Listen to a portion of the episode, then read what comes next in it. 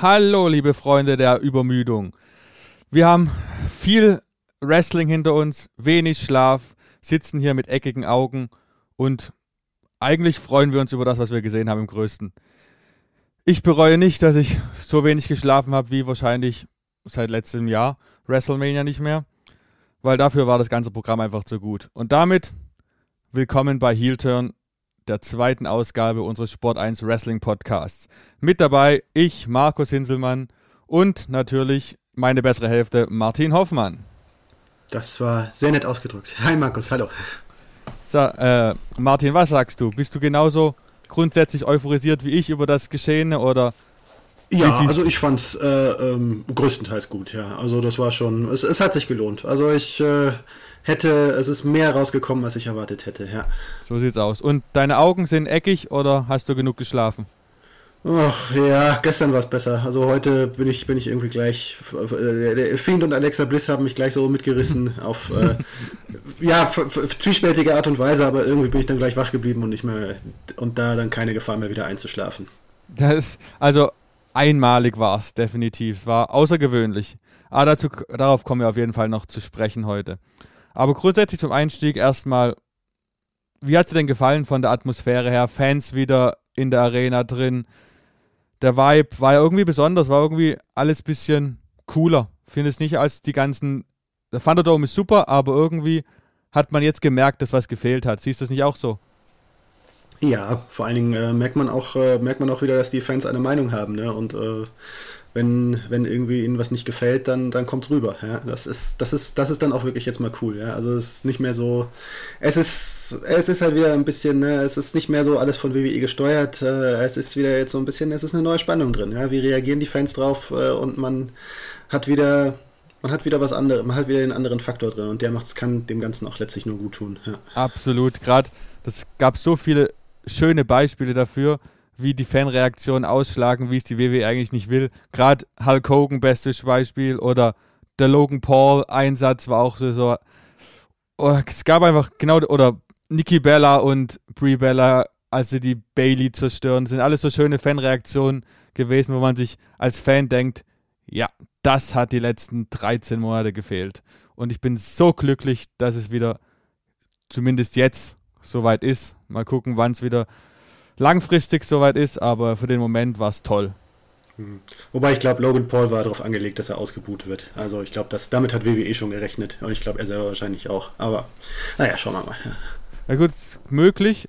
Allerdings, es ist ja jetzt nicht die Gewohnheit, dass ein Celebrity Guest äh, zum Beispiel einen Stunner einstecken muss. War jetzt schon, fand ich ganz angenehm und auch unerwartet in der Situation also ich hatte eigentlich damit gerechnet. Ich glaube, ja? äh, das, das, ich glaube, das ist auch ein bisschen Logan Pauls Anspruch. Er will ja auch irgendwie Kämpfer und, äh, und der harte Typ sein. Ich glaube, das ist schon sein Anspruch, dass er da auch was einsteckt, wenn er, wenn er bei, wenn er bei WWE äh, sich da reintraut. Ich meine, er will gegen Mayweather kämpfen, also ich meine, da muss er ja mal einen Stunner einstecken können von das Kevin Owens. Also das ist ja auch wirklich, also das muss dann ja auch wirklich sein. Ja.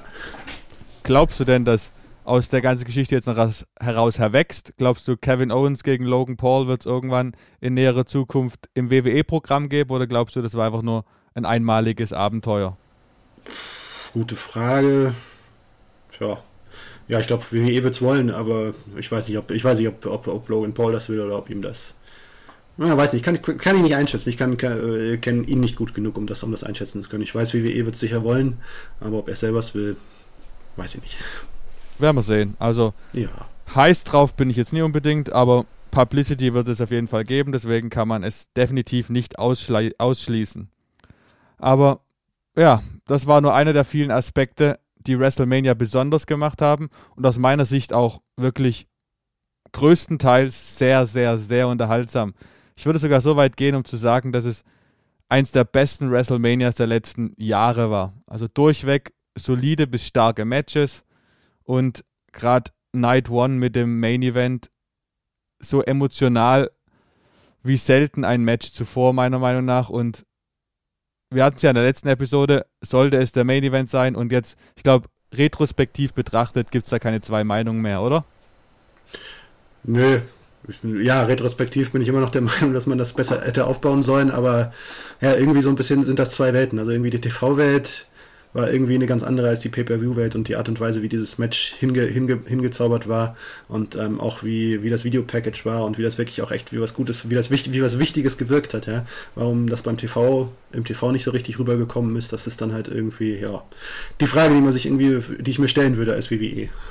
Definitiv. Ist ja auch irgendwie ein Muster, was sich durch die ganze Veranstaltung gezogen hat, finde ich. Die Road to WrestleMania war ja wirklich, sagen wir mal, maximal befriedigend bis ausreichend.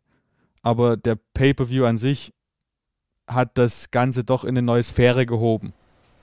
Aber bleiben wir ja. noch mal bei, bleiben wir noch mal bei Sascha und, und Bianca gleich zum Anfang, weil für mich, also ich hatte nicht gedacht, dass ich emotional so hingerissen werde zu diesem Match. Also ist jetzt bisschen lächerlich zu sagen, aber auch mir sind im Endeffekt die Tränen in den Augen gestanden, als am Anfang die beiden Mädels sich gegenüberstehen und die Bianca erstmal eine Minute braucht, um ihre Emotionen in, in den Griff zu kriegen. Das waren einfach so Momente, dafür guckt man das, wo quasi das K-Fape erstmal gestrichen wird und man einfach nur merkt, wow, das sind nur normale Menschen, die genießen das so und das ist für die was Besonderes. Es war toll zu sehen ich bin immer noch von Socken. Ja. Hattest du auch das, hast du auch noch das Video von, das, das Webvideo von Sascha Banks von hinterher noch gesehen? Das genau, war ja. ganz cool. Das war ja. schön. Also es ja, war also, Wer es nicht mitbekommen hat, also Sascha Banks hat, äh, während sie noch die Attacken gesellt hat, also die verk verkauft hat, äh, die Prügel, die sie eingesteckt hat von Bianca Belair, hat, ist da von einem äh, Video aus dem Publikum, ist da aufgenommen worden, wie sie auch währenddessen gelächelt hat, weil sie einfach auch sich so gefreut hat für Sascha, äh, für Sascha Banks, für, für Bianca Belair, dass sie das auch nicht verbergen konnte, trotz allem. Und das zwei Jahre nachdem, wo man gemunkelt hat, dass sie und Bailey ja nach ihrem Tag-Team-Titelverlust bei WrestleMania quasi alles hingeworfen haben und rumgezickt haben. Und da war das jetzt quasi die Antwort darauf. Also es war emotional für mich das Highlight des Wochenendes. Hm. Ja, wenn es jetzt geholfen hat, äh, so ein bisschen die Gedanken von, von WWE aufs Gleis zu bekommen, dass, äh, dass man eine Sascha Banks halt auch äh, pfleglicher behandeln sollte, dann war es das auf jeden Fall wert, ja. Absolut, absolut, ja, ja. Die Frage ist allerdings, ähm, war es denn auch für dich der emotionalste Monat, Moment oder hast du andere Matches gehabt, wo du dachtest, ja, Emotionen, vielleicht auch außen vor, das hat mir besser gefallen?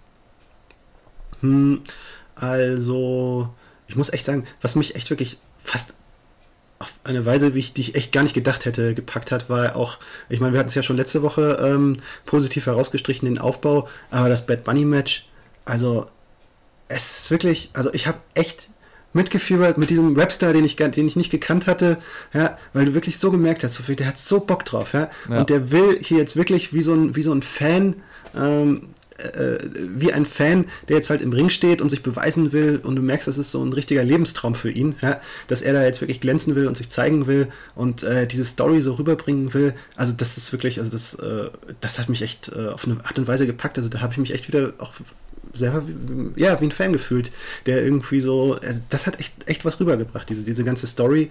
Ähm, also diese, diese, das, das war wirklich echt so das genaue Gegenteil von vielen anderen Celebrity-Auftritten, die wir, die wir schon hatten, wo so, wo so gemerkt hast, okay, die wollten jetzt mal sich nett bejubeln lassen und, und, so, und so, so ein bisschen, ja, diese Atmosphäre mal so ein bisschen fühlen. Also der, dieser Typ, also Wahnsinn. Also der hat sich ja wirklich sowas von reingehängt und äh, hat wirklich so viel, so viel, so viel, auf so vielen Ebenen hat das für mich funktioniert.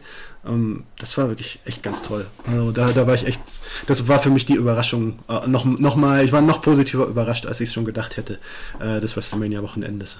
Das ist, äh, ja, Überraschung. Es ist verrückt zu sagen. Also, ich hatte schon gewisse Vorstellung und Erwartung an den Kerl, weil der sich schon so gut verkauft hat vorher.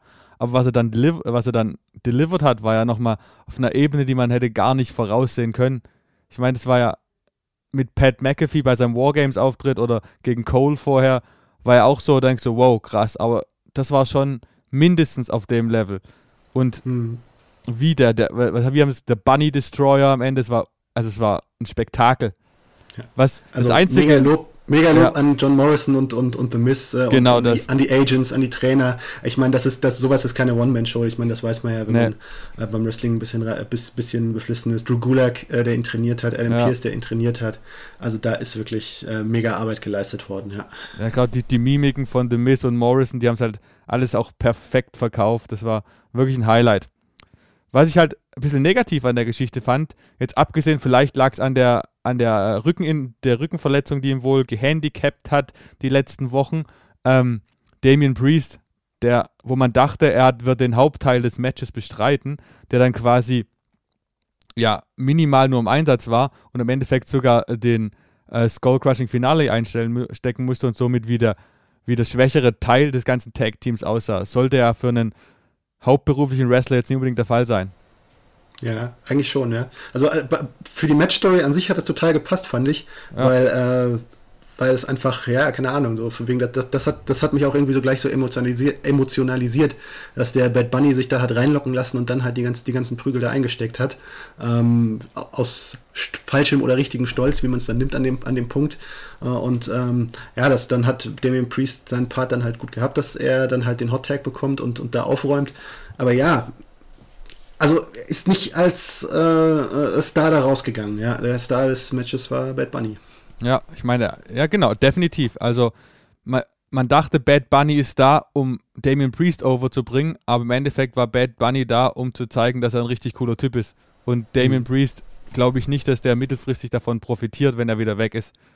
Also ja. es wird ja als weitere Arbeit investiert ja, werden. Ja, ja. sehe ich als kleinen Kritikpunkt an diesem sonst großartigen Match. Dann würde ich auf jeden Fall noch positiv hinaus äh, herausstellen wollen, ähm, was wir schon vorher dachten. Also was allgemein ein Großteil der Midcard-Matches waren qualitativ wirklich, wirklich ansehnlich. Crew, äh, Apollo Crews gegen Big E war gut, meines Erachtens nach. Äh, genau wie Owens gegen Zane war, hätte man mehr erwarten können, war dennoch, der finde ich großartig und genau natürlich unser Schweizer Superheld Cesaro war auch ein richtiger Feel-Good-Moment in seinem Sieg, äh, mit seinem Sieg gegen Seth. Also die drei Matches würde ich auf jeden Fall als sehr, sehr gute WrestleMania Midcard-Matches in Erinnerung behalten. Mhm. Und wie fandst du den eigentlichen Main Event? Also an Tag 2? Also du meintest äh, Edge, ja. Ähm, es ist ein Thema an sich. Ähm, ich sag mal so, ich hatte es ja in der letzten Folge gesagt, dass ich eigentlich damit rechne und es auch angebracht sehe, Edge den Titel zu geben. Und ich fand, es hat auch alles ein bisschen darauf hingearbeitet, gerade diese die Szene dann als Roman im Crossface und im Yes-Lock gleichzeitig steckte, habe ich gedacht, es war so ein Sinnbild für die Fehde. Die beiden, äh, Brian und Edge, haben so die Kontrolle übernommen und dann im Endeffekt war das echt wieder gut gemacht und ich habe mich gefreut, dass Roman im Endeffekt das Ding gewonnen hat, weil ich glaube, er hat mittelfristig das beste Potenzial, einen guten Champion abzugeben. Und weiß er nicht, was mit Edges ist, ob der überhaupt eine Pause machen will oder ob er da bleibt. Dennoch sehe ich es jetzt als die richtige Entscheidung an. Auch wenn ich vor einer Woche noch anders geklungen habe. Ja, ja, also, also mein Weg zu dem Ganzen ist, ist dass das ist äh, eine lustige Geschichte eigentlich. Also ich habe ja, ich habe ja auch vorher gedacht, äh, ja, vielleicht wird es Daniel Bryan, weil irgendwie ja, keine Ahnung, er hat Roman Reigns zum Tappen gebracht, das hat Edge nicht geschafft und ähm, irgendwie hätte es da so seinen Sinn, dass, dass er jetzt irgendwie als der lachende Dritte aus der Nummer herausgeht. Aber ja, also dann, wo, äh, äh, wo ich sozusagen kurz, kurz vorher eingeschaltet habe und dann noch die Panel-Show, den Schluss dieser Panel-Show gesehen habe, mhm. ja, und dann, also das, das fand ich ein bisschen idiotisch von WWE. Also da haben dann vier Leute getippt und zwei haben auf Edge getippt und zwei auf, äh, nee, zwei haben auf Daniel Bryan getippt und zwei auf Roman Reigns. Und äh, dann habe ich irgendwie gemerkt, okay, Daniel Bryan ist wohl, ist dann wohl wirklich äh, raus aus der Nummer. Weil irgendwie, keine Ahnung, also äh, er hätte ja irgendwie der lachende Dritte sein müssen und nicht der, der auf den WWE jetzt tippt, äh, auf den die WWE-Leute jetzt tippen. Also irgendwie hat das für mich so ein bisschen verraten, dass Daniel Bryan es nicht sein wird. Und okay. äh, dann im Match habe ich gedacht, es wird, dann habe ich gedacht, okay, okay, dann ist es, dann ist es ja wohl Edge wahrscheinlich, ne? Weil eben zehn Jahre danach, exakt sogar zehn Jahre äh, äh, auf den Tag genau danach, äh, nach, seinem, nach seinem Rücktritt bei Raw. Ja. Und äh, dann, äh, aber dann, also in dem Moment, wo, was, genau was du gesagt hast, so von wegen, in dem Moment, wo, ähm, wo Daniel Bryan die Hand von äh, Roman Reigns aufgehalten hat, als Edge ihn im Crossface hatte, ja. Ja in dem Moment und spätestens in dem Moment, wo, der, wo er dann halt auch noch den Ringrichter rausgezogen hat bei dem, äh, nach dem Spear, also da war mir klar, okay, es wird Reigns, weil jetzt, ist, jetzt ist die Story, dass Daniel, jetzt ist wirklich die Story, dass Daniel Bryan Edge halt diesen großen Moment kostet und das wird der, wird der, wird der, wird der, wird die Grundlage für die Fehde der beiden dann sein, die da, die da jetzt wahrscheinlich als nächstes folgen wird oder mittelfristig folgen wird, ich weiß noch nicht wann, äh, aber das ist, damit ist ja wirklich abzusehen und ähm, so macht ja kein anderes Finish einen Sinn, außer dass Roman Reigns am Ende als Sieger aus der, aus der Nummer rausgeht, ja. Definitiv. Also siehst du für dich äh, sicher, dass die nächste Fehde aus Bryan gegen Edge besteht? Äh, Ob es die nächste ist, weiß ich nicht, aber es wird auf jeden Fall die nächste große Fehde sein. Ja. Wird, das, wird das schon mal passen, wenn der nächste Pay-Per-View einmal WrestleMania Backlash heißt? Dann wird es ja auf jeden Fall schon mal ein passender Main-Event oder Co-Main-Event sein. Was hm, sagst du? Ja, auf jeden Fall. Was sagst du denn allgemein? Du hast jetzt viel über den Ausgang geredet, aber was, was hast du denn vom Match an, an sich gehalten? Ja, es war. Mh, mm, also, es war gut es war auch, man hat auch gemerkt, so wegen, das, das war auch wirklich das, das Match, auf das die Fans gewartet haben. Das hat, da war auch wirklich echt, echt die, auch die beste Stimmung im Haus. Also es hat ja nicht über, es ist ja nicht an je, jedes Mal rübergekommen, dass, dass, die, dass die Fans wirklich heiß waren auf das Match auf, auf jedes Match. Das ist ja auch irgendwo verständlich nach, weil es ist ja auch viel, ja, es ist einfach eine Menge los und nicht jedes Match kann die Fans gleich begeistern. Und da hast du gemerkt, okay, hier sind wirklich jetzt alle auf das Match heiß. Ja. Und ich meine, das, das, das habe ich ja auch schon, also ich meine, äh, äh, sagen Leute, was sie wollen gegen, gegen Roman Reigns und die, diese, diese, bei, bei Roman Reigns Matches habe ich das immer gespürt, ja, dass, die, dass die Fans einfach heiß auf ihn waren. Ja. Egal, ja. Auch, auch zu, zu seiner am heftigsten kritisierten Zeit, wo er der, wo er einfach der, äh, der Heel für die, für die smarte Community war, ähm, die Leute waren immer heiß auf ihn, heiß auf seine Matches, ja, im Guten oder wie im Schlechten und deswegen hat er in der Hinsicht schon quasi immer alles richtig gemacht. Das äh, äh, soll nicht heißen, dass er jetzt nicht als Heel äh, mit seinem neuen Charakter einfach echt nochmal besser ist und einfach das auch einfach nochmal stimmiger ist. Ähm, und das, ich habe im, im, Nachhinein habe ich mich auch äh, positiv belehren lassen, ja, das hätte schon früher kommen müssen, dieser Heel-Turn. Und ja. Ähm, ja. Äh, aber das Match, ja, es war mh, mm, actionreich, es war cool. Ähm, es war so ein bisschen auf die Spots ausgelegt, auf so, auf so besondere Spots. Also dieser Spot, wo Daniel Bryan und Edge äh, um, um die Aufgabe von Reigns kämpfen, das war für mich eigentlich auch so das Bild des Abends. Das war wirklich echt ein geil gemachter Spot. Ähm, und ja, ob man es, man hätte das Match auch anders konzipieren können, ein bisschen mehr Länge geben können, noch ein bisschen äh, äh, eine längere Erzählung draus machen können, äh, dann hätte es vielleicht noch ein bisschen mehr Wumms gehabt aber ich fand es trotzdem in Ordnung und, und voll würdig. Ne? Aber es war nicht mein Match des Wochenendes. Also, da kommen wir ja vielleicht nachher noch drauf zu sprechen. Aber die, äh, was ich, was ich noch da zu dem Match sagen würde, ich würde fast widersprechen, dass es hätte länger gehen sollen. Ich fand, es hat eine gute Länge gehabt, es war komplett actionreich, es gab keine langsamen Phasen drin, es gab immer irgendwelche Spots, die unerwartet kamen oder spektakulär waren, was mir im Gedächtnis geblieben ist, dass Daniel Bryan den Referee rauszieht. Das ist halt so ein komplett un-Daniel Bryan-Move. Und der ist halt, war cool, dass die Leute auch, dass die äh, Athleten auch aus ihrem normalen quasi Gimmick ein bisschen ausbrechen. Da merkt man, dass es um was geht. Das fand ich cool. Was, was ich komplett lästig fand, ist, dass die Involvierung, wie der Kollege Uso eingesetzt wurde. Das war einfach wieder so, am Anfang macht er alle platt und dann ist er wie eine Mücke, der wiederkommt und nur geschlachtet wird. Es war halt, hat, brauchte Roman Reigns in seiner Darstellung jetzt in dem Fall meiner Ansicht nach nicht. Hätte nie, war unnütz. Allerdings ist halt auch wieder so das eine Das nimmt dem Ganzen aus meiner Sicht auch so ein bisschen so diesen Statement-Faktor.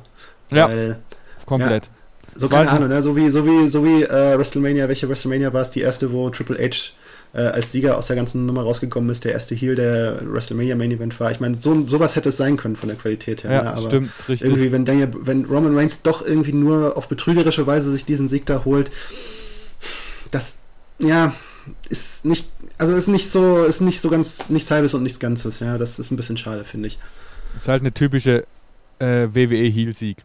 Ein WWE-Heel darf halt anscheinend nicht dominant gewinnen, beziehungsweise Reigns durfte es ja mal, aber egal.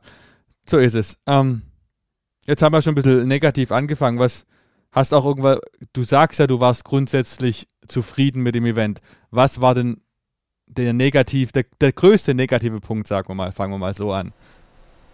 Oh, der größte negative Punkt. Hm. Das finde ich ein bisschen schwierig zu sagen. Also ich hatte jetzt irgendwie keinen Moment, wo ich gedacht habe, oh, das hat mich jetzt total enttäuscht. Ähm, ich meine, es gab schwächere, schwächere Matches, aber das waren halt auch ungefähr die, die, die Matches, die ich auch als die, die schwächeren Matches erwartet hätte.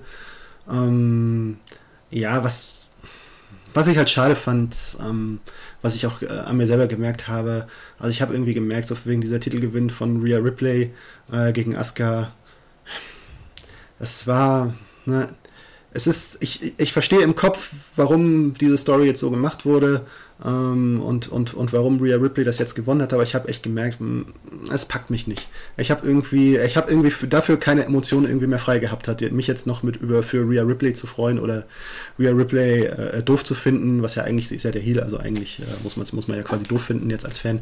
Ähm, ja, irgendwie, irgendwie hat es mich, hat's, hat's, hat's mich nicht erreicht. Es ist irgendwie, es, sie ist zu spät irgendwie gekommen auf die Road to WrestleMania ähm, nach dieser tollen Rumble-Performance. Ähm, es hatte ja den Hintergrund, dass man ja eigentlich mit Charlotte geplant hatte und es dann diese Verwirrung um ihre vermeintliche Schwangerschaft gegeben hat. Ähm, das hat sie ja selber erklärt. Äh, und dann ist da Rhea Ripley ins Spiel gekommen, was an sich Sinn macht. Aber ja, also wie schon im vergangenen Jahr ist da für mich so ein schaler Beigeschmack geblieben. Ich habe es, es, es war erzwungen es war erzwungen, dass man jetzt sich entschieden hat, ja, jetzt muss, äh, äh, jetzt muss hier sozusagen die, Genera die Generationswende, also was heißt Generationswende? Ich meine, Bianca Belair ist älter als Sasha Banks, aber äh, ja. die neue, der neue Crop von Stars, äh, von weiblichen Stars muss hier jetzt in den, muss hier jetzt in den Fokus gerückt werden. Und ähm, ja, das ist eine Idee, aber so im Herzen ist es bei mir nicht angekommen. Ich habe nicht, ich habe nicht das Gefühl dafür bekommen, dass mich das jetzt packen sollte. Das, das ist ein bisschen schade. Das ist auch schade für Rhea Ripley, weil das ist, ja, das wird sie weiter ein bisschen behindern. Ja. Sag mal so, sie hätte ihren WrestleMania-Moment eigentlich letztes Jahr haben sollen. Dass sie dann den Titel letztes Jahr verloren hat, weil keine Fans da waren, war, war okay, aber vor einem Jahr wäre der richtige Zeitpunkt gewesen, Charlotte Flair zu besiegen. Jetzt dieses Jahr sehe ich es ähnlich wie du vor allem ist er halt 100% im Schatten von Bianca Belair gestanden. Ich finde, mhm. wenn ich rückblickend auf diesen Event denke, denke ich nie an den Raw-Titelwechsel, sondern an den SmackDown-Titelwechsel. Und mhm. gleichzeitig finde ich es halt auch schade für Asuka. Die hat sich, die war für mich der MVP der Performance Center Zeit und teilweise auch von der Thunderdome Zeit. Dass sie jetzt quasi wieder ihre nächste WrestleMania-Niederlage einstecken muss, ist halt echt ärgerlich. Vor allem, wenn man bedenkt, sie hat ja wirklich mit die lautesten Pops gekriegt, als sie reingekommen ist. Die Frau ist weiterhin beliebt und over und wird in letzter Zeit einfach nicht mehr gebührend eingesetzt, meiner Meinung nach. Ja, und das, obwohl ja eigentlich, also ich meine, ich ärgere mich ja immer ein bisschen auch über diesen Asuka-Charakter. Es ist ja so, also den Main-Roster-Charakter von Asuka, es ist halt so klischeehaft, ne? Sie ist, sie spricht schlechtes Englisch, sie verhält sich so ein bisschen wacky, wie man, also, ne, man, man hat irgendwie so das, das Bild im Kopf, okay, na, sie kommt aus Japan, das ist ein anderes Easy Land. Da, da, da, da kommen ja komische Leute her, ich meine, du als Japan-Experte bist es ja wahrscheinlich noch ein bisschen mehr. Minimal. Ja, äh, äh wissen, wie es wirklich ist, aber ähm, ich weiß nicht, wenn, wenn ich irgendwie so es mit AEW vergleiche, mit welcher Ernsthaftigkeit da Hikaru Shida präsentiert wird ähm, und mit welchem Respekt sie da präsentiert wird, äh, stößt mich immer so ein bisschen sauer auf, dass, dass da so, ja, Asuka so, ich meine, sie macht es ja, ja mit, sie scheint es ja, ähm, ja, die Rolle, äh, die Rolle in, in der Rolle aufzugehen. Sie macht das auch ja gar nicht schlecht, sie spielt diese Rolle nicht schlecht, aber irgendwie, ja, also ich, ich fände es irgendwie mal cooler, wenn, wenn, wenn sie auch wirklich so ernsthaft präsentiert würde. Also so, dass man wirklich äh, ja, dass man diese Scheu davor verliert, dass weil sie jetzt, ich weiß nicht so gut, äh, ich weiß nicht, wie, wie, wie sie wirklich Englisch, wie, wie gut ihr Englisch wirklich ist, ähm, dass man sich einfach mal trauen würde, sie, sie richtig einfach als Person und nicht als dieses, dieses Klischee da zu präsentieren, was, was halt nur im Ring äh, äh so richtig, ja, ähm, ja, äh, also im Ring ist, ist sie natürlich voll da äh, als Persönlichkeit, aber halt immer jedes Mal in diesen Promo-Segmenten, das ist immer nur so, ja, you're not ready for Asuka und in schlechtem Englisch gibt es dann noch den einen oder anderen Kommentar dazu und ähm, so bleibt das Ganze für mich immer so ein bisschen unter den Möglichkeiten und das ist dann auch irgendwie immer kein Wunder, dass dann immer im Zweifel die Entscheidung fällt, ja, Asuka soll jetzt das große Match verlieren. Hm. Definitiv. Ich, definitiv. Ich finde es allerdings, glaube ich fast, dass Asuka äh, diesen komödiantischen Ansatz auch selber bevorzugt. Kommt mir so vor, ist nur, nur mein Bauchgefühl. Klar, diese Umsetzung mit dem schlechten Englisch, das muss nicht sein. Lass sie lieber Japanisch reden, das funktioniert mehr. Hikaru Shida ist ein gutes Beispiel, aber du musst ja nicht mal zu einer anderen Promotion gehen. Ich meine, NXT macht es auch überragend mit Io Shirai. Ich meine, Io Shirai ist für mich meine absolute Lieblingswrestlerin, auch wenn sie zum Glück verloren hat äh, bei Takeover. Ähm, aber da sieht man ja, dass man, dass auch die WWE richtig gut machen kann.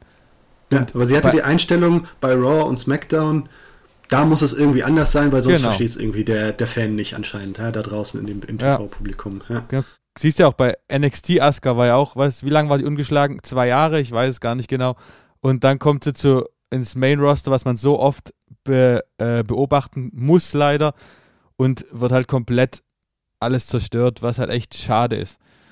Deswegen, ja. Aber wenn wir gerade bei NXT sind, da gab es ja auch diesen schönen zweitägigen Event, der nette Matches hervorgebracht hat, würde ich sagen. Ja, das ist, äh, hast du schön formuliert, ja. Was war denn dein Lieblingsmatch? Mein Lieblingsmatch von Takeover, puh, es ist, ist schwierig.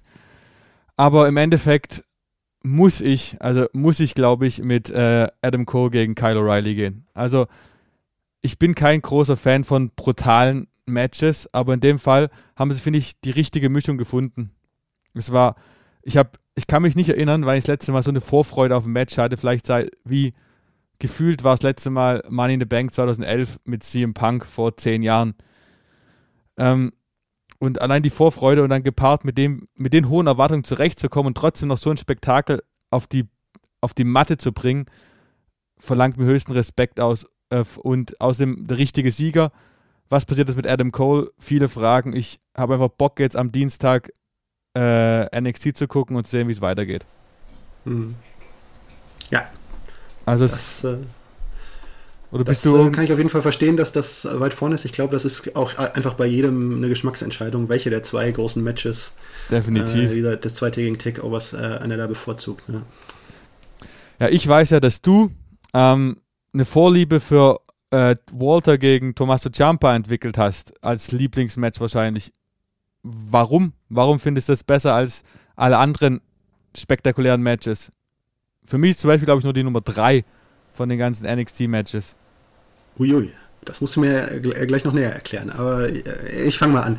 Ähm, also ich, ich fange mal, glaube ich, besser damit an, dass ich erkläre, äh, warum äh, ähm, bei allen Qualitäten, die, die, das, die das Match hatte, ich eins, zwei Sachen ähm, bei Kyle O'Reilly, was ich Adam Cole gesehen habe, die mir nicht so ganz gefallen haben. Also was heißt nicht so ganz gefallen? Das ist, das ist jetzt wirklich Jammern auf aller, allerhöchstem Niveau. ähm, aber was mir nicht so gefallen hat, war, dass es, es gab zwei, drei kleine Momente, äh, wo du so gemerkt hast, ähm, ja, die machen jetzt ihre, die machen jetzt das, was sie tun, weil sie einen cool inszenierten Wrestling-Moment schaffen wollen und nicht, weil das jetzt äh, ja, weil das jetzt irgendwie die Realität ist, dass sie sich wirklich hassen und äh, in dem Moment genau das tun, gen genau das tun würden, äh, was jetzt zwei Leute Menschen machen, die sich hassen. Also zwei Menschen, die sich hassen, setzen sich nicht in einem Ring auf einen Stuhl gegenüber und, und hauen sich und hauen sich aufeinander ein, weil denen ist ja Aber egal, ob das macht Wrestling doch gerade so geil. Solche inszenierten Momente, die's die teilweise auch realitätsfremd sind, sind doch gerade irgendwie cool. Also ich finde, die, die Szene zum Beispiel fand ich überragend die Leute setzen sich und singen, spielen hier einen kaputten Affen und hauen sich wie zwei Mädels und äh, zwei pubertierende Mädels oder so weiter. Ich fand es großartig, aber sorry, weiter. Ja, ja, absolut. Also äh, das war ein cooler Moment, aber, aber sozusagen, wenn es irgendwie um den Vergleich geht von, von anderen coolen Momenten, wo ich, wo ich irgendwie nicht merke, dass es, dass es jetzt genau auf den Effekt angelegt ist. Also, ne, es gibt so einen kleinen, kleinen feinen Unterschied zwischen, zwischen dessen, dass ich so sage, okay, die Suspension of Disbelief, die ist noch da, weil ich irgendwie mir denke, ja, in dem Moment kann ich verstehen, dass er das macht. Aber wenn, wenn, wenn doch irgendwie so dieser, dieser kleine Riss da ist in dieser, in dieser, in dieser Blase, diese, äh, dann ist es doch ein bisschen schwächer für mich. Und da fand ich halt eben, war halt eben Walter vs. Champa mit seiner ganzen Emotion äh, äh, einfach, einfach ganz, ganz stark. Ja? Also das, das war eine ganz, einfach, ganz einfache Geschichte, das war eine ganz einfache Story, ähm, die gut erzählt worden ist. Walter hat, hat vor dem Match gesagt, Champa, du bist nicht mehr der, der du immer warst, du bist nicht mehr der 2018er Champa, du äh, bist nur noch ein Schatten deiner selbst, deine, deine OPs, deine Nacken-OPs und außerdem, dass du Vater geworden bist, das macht dich schwach. Ähm, und äh, äh, ich weiß nicht, vielleicht ich meine, du bist auch, du bist auch Vater, ich bin, ich bin auch junger Vater, ich, vielleicht konnte ich mich da, da noch, da noch ein bisschen besser reinfühlen in die ganze Geschichte, aber einfach, wie diese, wie der Jumper äh, damit umgegangen ist, wie das halt irgendwie so voll äh, durcherzählt worden ist und äh, mit ganz einfachen Mitteln und wrestlerisch einfach auf allerhöchstem Niveau. Und ähm, da hat für mich echt einfach alles gestimmt. Und ich, ich schaue dem Walter einfach unheimlich gerne zu. Also die, die, die Matches gegen Dragunov, gegen Tyler Bate, äh, äh, die waren total super und für mich hat irgendwie Jumper mit seinem amerikanischen Stil ähm, und mit seiner, mit der, mit der, mit der ganzen Emotionen, die ich schon, die er mir schon gegeben hat in den Johnny Gargano, äh, in der Johnny Gargano-Fehde, äh, äh mit dem habe ich einfach total mitgefiebert und äh, obwohl ich mir eigentlich völlig klar war, ich meine, was für einen Sinn macht es, wenn Tommaso Ciampa jetzt UK-Champion ist, ja, das, das war Wenig. mir in dem Moment, ja, überhaupt keinen Sinn macht aber in dem Moment, ja, habe ich echt wirklich, also in dem Moment habe ich wirklich total gefühlt, ich will, dass dieser Jumper jetzt UK-Champion wird, also, oder, keine Ahnung, also, ja, also, es wäre ein cooler Moment, wenn der das jetzt, wenn der das jetzt packen würde, weil das einfach, ne, weil Walter ihn einfach so geärgert hat und wie das dann einfach, wie man dann einfach einmal, zweimal, dreimal ähm, diese, diese gedacht hat, so wegen, jetzt muss es doch, jetzt muss es das doch aber wirklich sein, nach der harten Aktion, ja.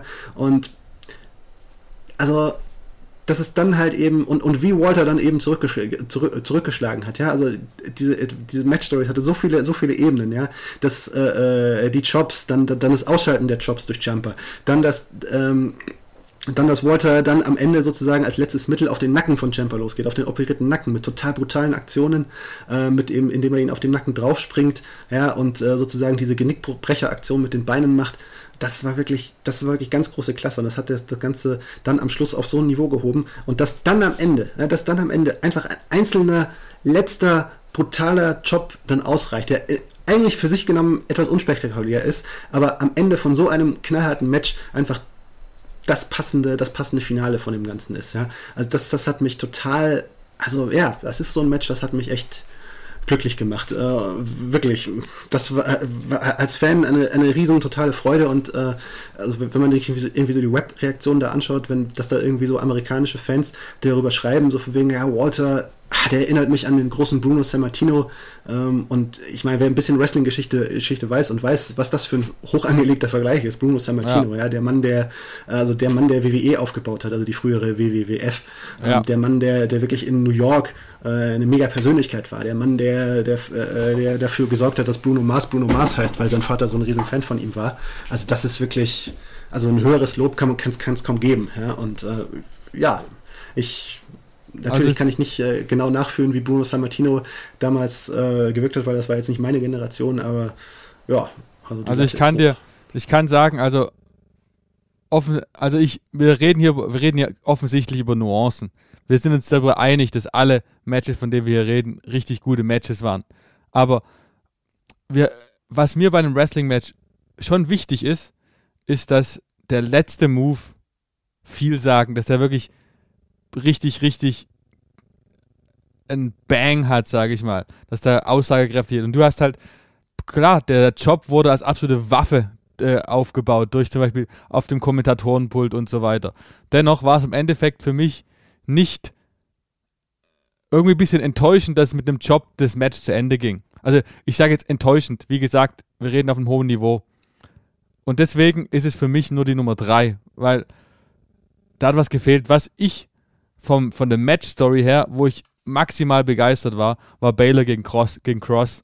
Ähm, du hast halt zwei komplette Typen gehabt. Du hast, wie, wie eine Fehde vorher schon gesehen, die Kaltherzigkeit von Finn Baylor gegen die Emotion von, äh, von Carrie und Cross. Es war total großartig. Es hat mich komplett an New Japan Pro Wrestling äh, erinnert, wie, wie der Finn Baylor, der war ja auch bei in New Japan Pro Wrestling ein großer Star als Prince David damals. Ähm, quasi so selektiert die Körperteile angegriffen hat, komplett kaltherzig und einfach immer auf die Körperteile, bis halt diverse Aktionen nicht mehr von Cross ausgeführt werden konnten und der Carrion halt dann immer mit seiner Emotionalität dagegen gehalten hat und so weiter und so fort. Das war für mich von vorne bis hinten eine gelungene Match-Story, die im kompletten Einklang mit der aufgebauten Fehde war und dann halt auch noch, ja, das Ergebnis, ja, ist jetzt persönliche Vorliebe. Ich hätte lieber Bella als, als Sieger gesehen, aber das hat dem, dem großartigen Match in meiner Hinsicht, aus meiner Sicht keinen Abbruch getan. meine Begründung, warum äh, Walter nur auf Platz 3 ist. Hm. Ähm, was, ich, was ich, genau. Was, dann, dann, kann ich noch, dann kann ich noch irgendwie äh, herausstreichen vielleicht.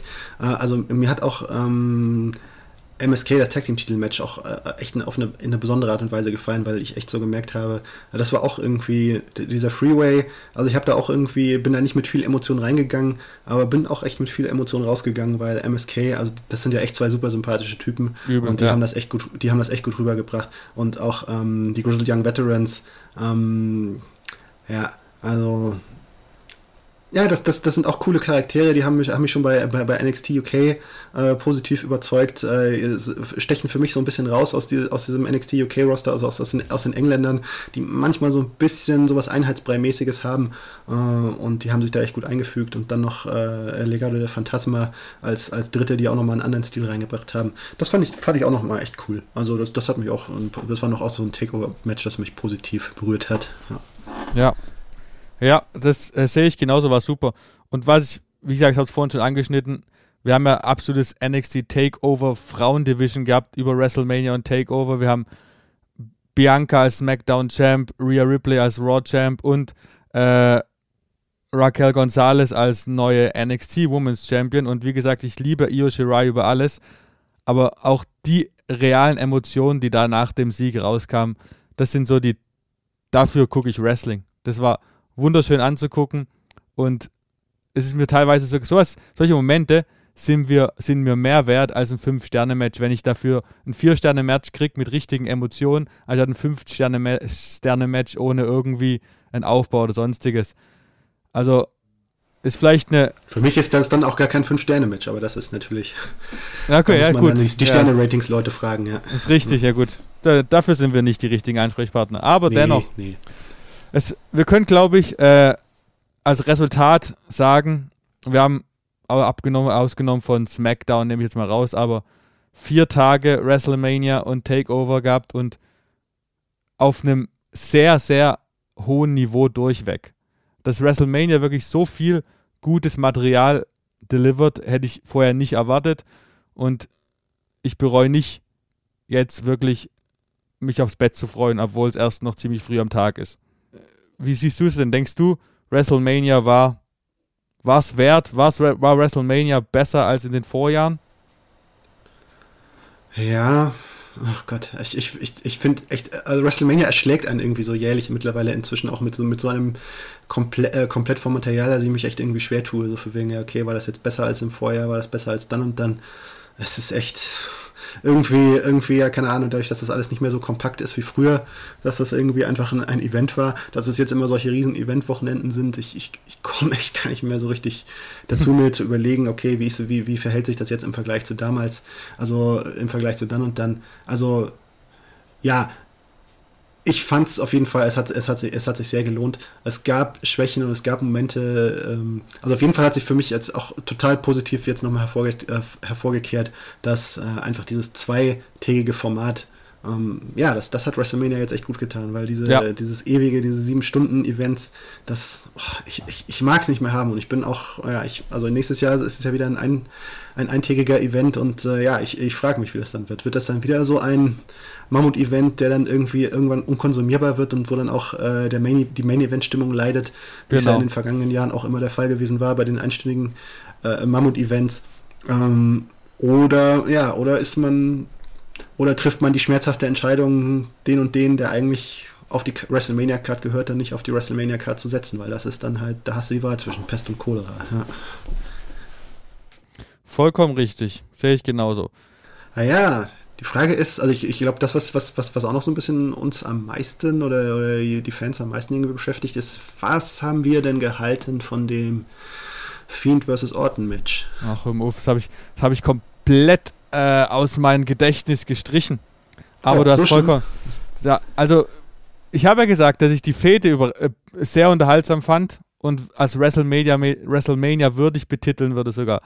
Aber was da ge jetzt gezeigt wurde, war skurril und es hat halt wieder, man merkt halt, der Bray Wyatt, alle Matches mit Bray Wyatt sind keine normalen Wrestling-Matches, sondern sie müssen irgendwie seine Ringschwächen kaschieren.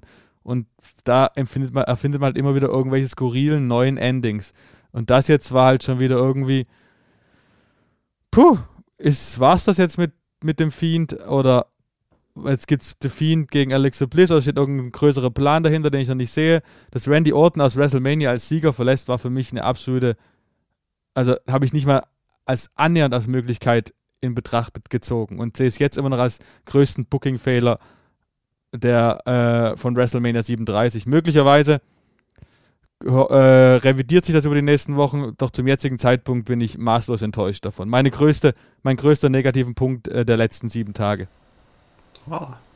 Das, das finde ich interessant, weil eigentlich äh, bei dem Vorpodcast äh, war ich jetzt sozusagen, habe ich ja mehr oder weniger die, die Gegenposition eingenommen und äh, habe gesagt, was mir da nicht so gefallen hat. Und ähm, ja, also ich muss sagen, ich, ich bin wieder ein bisschen mehr angespitzt jetzt durch, durch dieses Segment von der, von der ganzen äh, äh, Fiend Alexa Bliss Sache, weil, also für mich war das Ganze jetzt so langsam in der Sackgasse angekommen und aus dieser Sackgasse hat man sich jetzt rausmanövriert. Und zu einem Zeitpunkt, Was? wo noch nicht, jeder damit noch nicht jeder damit gerechnet hatte, dass jetzt wahrscheinlich dann der Split äh, von Alexa Bliss und dem Fiend kommt, der durchaus Sinn macht. Also das hat mich, äh, also ich, so meine erste Assoziation war, ah, SummerSlam 1996, Mankind, Mankind Undertaker, Boiler Room Brawl, Paul Bearer, Butch, zieht dem Undertaker die Urne über und äh, ja, ab da ist Paul Bearer der Böse und äh, schickt seine bösen Schützlinge gegen den Undertaker ins Rennen, einen nach dem anderen, äh, woraus dann auch die Kane-Story entstanden ist. Und ähm, also wenn das jetzt irgendwie, äh, wenn da ein guter Gedanken, Gedankenspiel da im Hintergrund steht,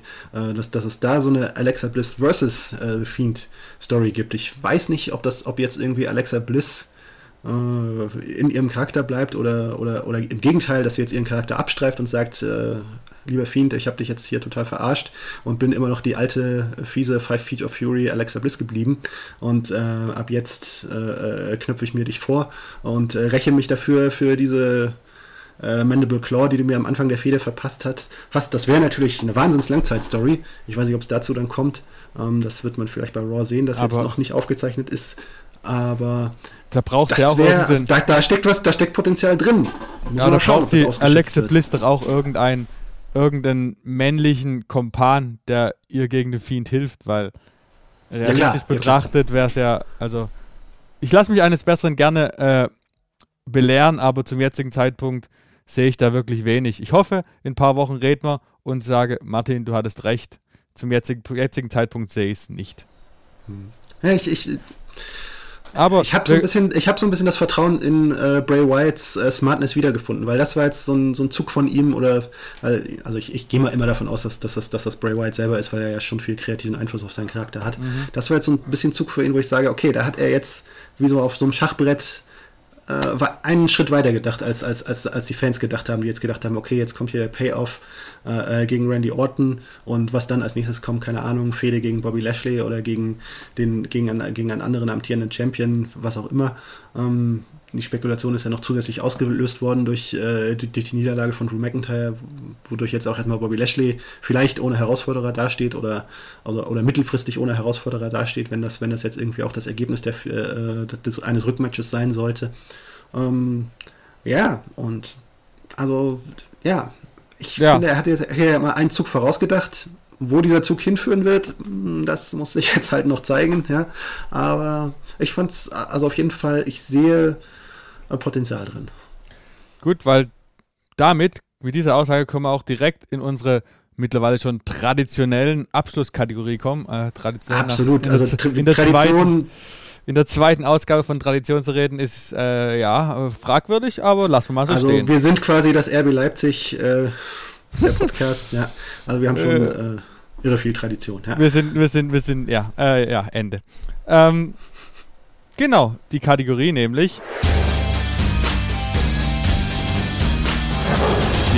Drei Thesen of Doom. Wie schon letzte Woche, wir beide Drei Thesen werden aufgestellt, zwei Meinungen, keine Diskussion, ja, nein, was auch immer. Und passend dazu die erste These, zu dem, was wir gerade geredet haben. Der Charakter des Fiends ist nach der Niederlage gegen Randy Orton am Ende. Martin, du sagst wahrscheinlich ja. Mm, nee, ich sag nein, weil. Äh, weiß ich doch, weiß ich doch. ja, ähm, nee, ich, ich finde, der Charakter ist nicht am Ende, weil ähm, so ein bisschen, äh, ja, also äh, so ein, äh, so ein Charakter kann nicht immer nur der Sieger sein, der alles vernichtet. Äh, äh, Gerade auch der Undertaker musste auch mal eine Fehde verlieren und musste mal Schwäche zeigen und nur, nur in dem Moment ist, ist der Charakter interessant geworden. Und ähm, das äh, muss, das, diese Ebene hat der Fiend für mich bisher noch nicht so richtig gefunden und vielleicht findet wird diese Ebene ja jetzt gefunden, durch genau diese Story, die jetzt vielleicht erst nochmal ja, umstritten ist, aber vielleicht auf den richtigen Weg führt. Mal verlieren ist gut, aber nur verlieren äh, ist suboptimal. Deswegen sage ich, ja, der Charakter des Fiends ist nach der Niederlage am Ende. Ich sehe keinen Ausweg mehr, wie man ihm Relevanz äh, langfristig Relevanz einordnen will, erinnert mich viel zu sehr an die ganze White Family Geschichte vor einigen Jahren, weil der Charakter war dann auch am Ende. Hoffen tue ich was anderes, glauben tue ich es nicht. These 2. Ganz anderes Muster auf einmal. Chris Jerichos Auftritt äh, in Steve Austins WWE-Podcast führt dazu, dass Vince McMahon die Konkurrenz nicht ernst nimmt. Siehst du das so? Ja, man kann es so deuten, ja, weil ähm, also man weiß ja sicher, äh, sicher, äh, einen WCW-Star hätte er sicherlich nicht äh, in einer auf, in sein Programm gelassen für ein Interview, äh, wo er fröhlich erzählt hat, ja, so habe ich WWE im Stich gelassen, ähm, so habe ich äh, äh, na, also so habe ich sozusagen im Monday Night War den und den Schritt, den und den Schritt gemacht. Weiß er ja kann nicht passieren. Heute sind es halt ein bisschen andere Zeiten. Man muss ein bisschen offener sein. Ich glaube auch diese, diese ganze, ähm, ja, dieses sich totale Versteifen, so alles, was, was, was nicht in unserer Welt stattfindet, das zählt nicht und das ignorieren wir. Das kann man, damit kommt man nicht mehr durch und es ähm, hat ein bisschen, ja, es, es hat was, ähm, es, hat, es zeigt so eine gewisse Souveränität, dass man sagt, ja, okay, wir gönnen auch äh, den AEW-Leuten äh, jetzt mal diesen Moment. Äh, Chris Jericho hat viel Geschichte bei uns. Es ist nett, dass er bei uns nochmal seine ganze Geschichte aufrollt. Sehr interessantes Interview übrigens, kann ich sehr empfehlen. Ähm, für diejenigen, die es noch nicht gehört haben, viele spannende äh, Anekdoten hat er darin erzählt. Ähm, aber es ist schon auch so ein bisschen ein Zeichen, naja, okay, ähm, man sieht jetzt AEW nicht als, gerade noch nicht als die ganz große Bedrohung, wo man sagen müsste, ja, äh, da können wir uns nicht leisten, die in unser Programm zu lassen. Und ähm, ja, es ist so ein bisschen, man kann es auch als so, ein bisschen gönnerhafte Geste da ent, also, interpretieren. Ich werde deine Antwort als Ja. ja. Vince Mac, ja. also wir, wir, sind ja auf Ja, Nein aus. Also es ist eher ein Ja als, als ein Nein. Ja, Weil absolut, ich, ja. Ich würde es auch als Ja sehen. Äh, und ja, ich finde es ich vor, vor allem finde ich schön, dass es passiert, dass man WWE was von außen reinlässt, was, was vermischt, was, was AEW äh, ausgiebig mit New Japan Pro Wrestling und Impact macht. Das fehlt der WWE komplett, weil es einfach nicht nötig haben. Das ist mal passiert, ist schön, gerade bei so einem verdienten Wrestler wie Chris Jericho. Und ich sehe es auch komplett, dass Vince McMahon das zum jetzigen Zeitpunkt nicht als Konkurrenz ansieht. These 3 und damit die letzte These. Von den Fans wurde er ausgebuht. Hulk Hogan sollte nicht mehr in der WWE auftreten. Martin. Ja, ne, also das ist natürlich ein bisschen schwierig, sich da festzulegen, weil ähm, natürlich äh, äh, spreche ich da als ein, als ein äh, als ein Außenstehender auf einen Mann, der große, große Verdienste für WWE hat. Aber ich muss ganz ehrlich sagen, also nach dem, was, was geschehen, geschehen ist, ähm, man tut, WWE tut weder sich noch Hulk Hogan im Moment einen Gefallen damit, äh, diese äh, Nostalgieauftritte da zu machen, wenn die so nach hinten losgehen. Ja, ähm, es ist, er hat seine Rassismus-Affäre, ja, er hat sich entschuldigt, aber so ganz verstanden hat er nicht, was seine Kritiker von ihm wollen und man merkt auch, ähm, dass er das wahrscheinlich auch nicht mehr lernt. Es ist, äh, vielleicht ist es so eine Altersfrage oder eine Charakterfrage, ich weiß es nicht. Und ähm, ja, äh, wird die Ablehnung, äh, die Ablehnung wird weiter bleiben und äh, die Kritik wird weiter bleiben und ähm, ja. WWE tut sich äh, keinen Gefallen damit, ihn weiter für solche, für solche Auftritte einzuladen. Gerade jetzt noch auf, bei so einer großen Sache wie WrestleMania. Ja, also von mir auch ein eindeutiges Ja dazu. Hulk Hogan ist in der heutigen Generation nicht mehr der Star, der zu unserer Jugendzeit war. Hulk Hogans Ruhm verblasst. Er hat sich komplett jegliche äh, Credibility verspielt. Nicht nur bei den Fans, auch offensichtlich im Lockerroom. Kein, also kein Mensch, der jetzt Wrestling guckt, braucht ihn mehr. Lasst ihn bitte, bitte weg. Hm. Ja. Das ist ja auch, ja. da, da, vielleicht noch, jetzt, jetzt ergänze ich doch noch was zu den drei Thesen auf du. Oh. Was, nee, nee, aber ähm, man merkt ja auch, man merkt ja auch irgendwie so von wegen so außerhalb von WWE, ne, irgendwelche Entertainment-Auftritte. Gar nichts. Das gab es ja vorher, vorher bis zu, dem, bis, zu diesem gewissen Zeitpunkt, davon hört man ja irgendwie gar nichts mehr. Also ich glaube, mhm. der ist ja echt wirklich außerhalb von den Wrestling-Kreisen äh, fasst ihn ja keiner mehr mit der Kneifzange an seit dieser Rassismus-Affäre. Rassismus ist richtig. Was auch ein bisschen traurig ist, aber ja, ob verdient, unverdient, ja, ich weiß es nicht. Aber irgendwie, WWE ist ja so ein bisschen auch die letzte Bastion, die ihm noch irgendwelchen Raum gibt. Ja, ist genau. schade, wie sich Schau das entwickelt hat, ja. Die Zeit eines jeden kommt irgendwann mal. Und das, das klingt so nach Nachruf, das ist ein bisschen fies. Ja, also. ja es Nachruf auf seine Wrestling-Karriere. Ja, also, ja. Er soll bitte noch lange gesund leben, aber nicht in der Nähe eines Wrestling-Rings. So meine Meinung. Also, äh, ja. Danke, Hulkster, für alles. Das war's. Bitte. Egal. Nichtsdestotrotz ist jetzt leider die Ausgabe schon am Ende. Wir haben noch viel eigentlich zu reden, aber wir dürfen ja und sollen keine Zwei-Stunden-Ausgaben machen. Wir haben nicht mal annähernd über Bobby Lashley gegen Drew McIntyre und ich hätte auch gerne nochmal über Kevin Owens und Sami Zayn geredet. Naja, wir hören uns irgendwann in näherer Zukunft wieder, in zwei, drei Wochen.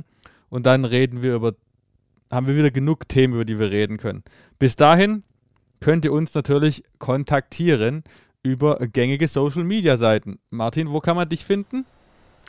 Äh, bei Twitter Wrestlererzähler und bei Instagram Erzähler Martin.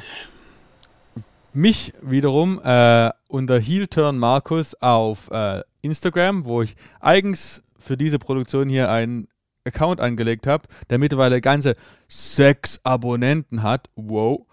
Ähm, also, können auch gerne mehr werden. Und wichtig, äh, wenn ihr es noch nicht macht, folgt uns auf Sport1 Wrestling bei Facebook und werde da über die neuesten Themen des Wrestlings informiert.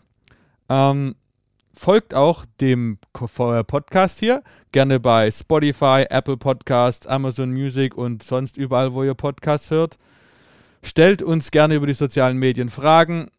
Wir würden sie dann gerne in der nächsten Ausgabe beantworten. Ähm, wenn ihr Kritik habt, äußert die gerne. Wir sind gerne für konstruktive Kritik zu haben. Wir entwickeln uns auch jeden Tag, jeden, jede Ausgabe weiter. Wir sind ganz neu im Geschäft. Wir wollen besser werden und Fortschritte machen und sind da auf eure Hilfe angewiesen. Und bis dahin danke ich dir, Martin, für diese erquickende Unterhaltung. Ich wünsche dir eine gute Nacht. Weil Schlaf aufholen sollten wir auch, wenn es morgen Für die, die es nicht wissen, für die, die es nicht wissen, also jetzt gerade ist es 12.52 Uhr mittags. Ja. Das ist jetzt der Gag, aber ja. Der Gag zählt, ist natürlich egal. Äh, bis dahin schließen wir mit den Worten Good Fight, Good Night. Bis zum nächsten Mal.